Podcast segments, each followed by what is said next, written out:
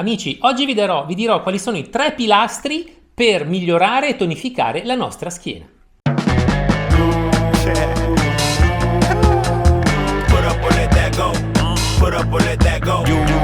Amici di 365, buongiorno e benvenuti a questo nuovo appuntamento con l'allenamento. Il tema della giornata è la schiena, perché bisogna rinforzarla e come bisogna rinforzarla. Io faccio sempre un paragone con il telaio della nostra bici. Il nostro core, quindi la nostra area centrale, quella del bacino e della schiena, è un po' come il telaio appunto della mountain bike. Se il nostro telaio non è abbastanza rigido, noi possiamo avere le migliori forcelle con il migliore tuning, il miglior mono, i leveraggi perfetti, le ruote super scorrevoli, ma appunto se abbiamo un telaio di pongo, noi non riusciremo mai a guidare bene la nostra bicicletta e non ci divertiremo mai. Le cadre a l'air intact nello stesso modo, se il nostro core, quindi la nostra zona della schiena e del bacino, non è ben strutturata, noi potremo avere 200.000 watt nelle nostre gambe, ma non avremo mai modo di svilupparli nel migliore dei modi. Inoltre, se questa parte non è abbastanza allenata, riusciremo magari a tenere un buon ritmo per qualche minuto, poi incominceremo ad avere alcuni dolori e da lì tutte le nostre eh, performance andranno a farsi benedire, sia in salita che è in discesa, dove senza una schiena ben perfetta tenderemo a flettere, a piegarci sulla bici e a non condurla in modo corretto. Quindi la nostra schiena è fondamentale tanto quanto un telaio ben strutturato. Un concetto che da cui partire è quello che non si vive di soli addominali.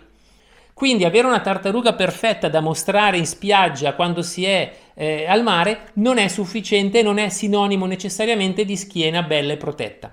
Per proteggere la nostra schiena, per avere un corpo pronto e che ci permetta di lavorare al meglio con la nostra bicicletta, bisogna avere un mix che, come dicevo appunto, i tre pilastri che sono la mobilità, l'allungamento, quindi lo stretching e il potenziamento muscolare.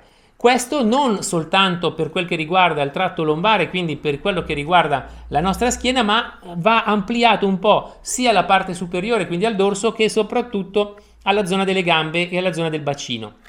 Questo perché soprattutto andando in bici le nostre gambe tendenzialmente sono molto potenti e quindi tendono a sbilanciare il lavoro del bacino creando alcuni problemi alla schiena. Il primo pilastro da cui bisogna partire è sicuramente quello della mobilità. Mobilità articolare che è molto importante sia a livello dell'articolazione del femore e del bacino sia soprattutto a livello eh, lombare. Se noi non abbiamo delle articolazioni che abbiano una buona mobilità, qualsiasi altro lavoro andremo a fare diventerà molto più complicato e molto più complesso e con risultati sicuramente minori. Lavorare sulla mobilità significa lavorare sull'antero-retroversione del bacino, lavorare sul cavalier servente che è un ottimo lavoro esercizio per lo psoas e lavorare con esercizi che vadano in quella direzione. Oltretutto, un lavoro di mobilità è anche un ottimo lavoro di riscaldamento, di avvicinamento a quelli che sono poi gli esercizi da fare di potenziamento, sia lavorando sulla schiena, sia parlando invece in modo più ampio di quello che è il lavoro di palestra, di cui parleremo poi anche più avanti. Quindi,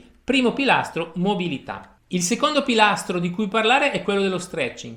Stretching su cui bisogna fare un ragionamento un pochino più approfondito non è come alcuni immaginano la panacea di tutti i mali o quel, quel, tipo di esercizi che va bene in ogni situazione. Ad esempio, nei riscaldamenti prima di una PS o prima di una gara, non necessariamente un lavoro di stretching è efficace. Bencere, mentre molto valido lo stretching preso come allenamento a sé stante. Nei piani di lavoro più strutturati ci sono delle sedute dedicate esclusivamente allo stretching.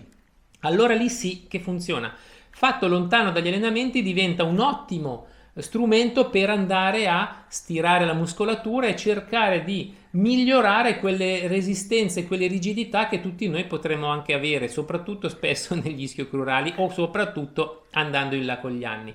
Il terzo pilastro è quello del potenziamento muscolare. Potenziamento muscolare che è molto più, costru- molto più strutturato di quello che si può immaginare, come vedremo. Non bastano i crunch, come abbiamo detto all'inizio, quindi non è sufficiente solo un'ottima tartaruga, ma bisogna pensare che eh, la nostra schiena il nostro bacino vive grazie a una serie di equilibri, di resistenze che fra di loro si contrappongono, soprattutto legati alla muscolatura delle, delle gambe, ma non solo.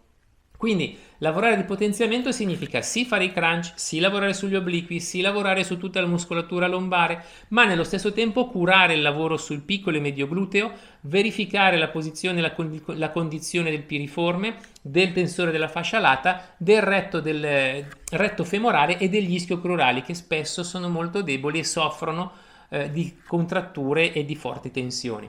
Quindi un lavoro di potenziamento che va in quella direzione per i muscoli grossi.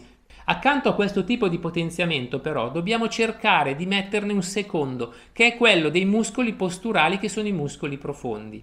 Muscoli profondi che sono quelli che ci permettono di mantenere la postura eretta, di stare in piedi te- tanto tempo, di mantenere una postura corretta con le fisiologiche curvature della nostra colonna e, cons- e di quindi sono la struttura che consente a tutte le vertebre di stare al loro posto, adesso volendolo esagerare, enfatizzare un po'. Qui invece il lavoro deve essere a bassissima intensità ma a lungo tempo, quindi lavori in isometria lavori sul tempo, un minuto, un minuto e mezzo, due, perché? Perché questi muscoli si attivano solamente con dei bassi carichi e sono quelli però che ci devono permettere di stabilizzare la nostra schiena per un tempo molto lungo, per qualche ora quando stiamo in piedi ad esempio. Come avete visto, il lavoro della schiena è importantissimo, importantissimo perché avere un telaio ben strutturato è fondamentale, come dicevo all'inizio, ed è molto più articolato di quello che si può immaginare se noi lavoriamo in modo corretto, quindi facendo lo stretching quando serve, lavorando bene sulla mobilità quando serve e facendo un lavoro di potenziamento differenziato a seconda degli obiettivi che vogliamo raggiungere, noi avremo un telaio fantastico e i nostri watt delle nostre gambe e la nostra capacità di guida in discesa verrà espressa nella migliore condizione. Ci vediamo la prossima volta dove andremo a approfondire ancora questi temi legati all'atletismo e alla nostra muscolatura, per intanto riprendiamo in mano la nostra bici e andiamo a farci un giro. Ciao dal nostro Marco Tagliaferri.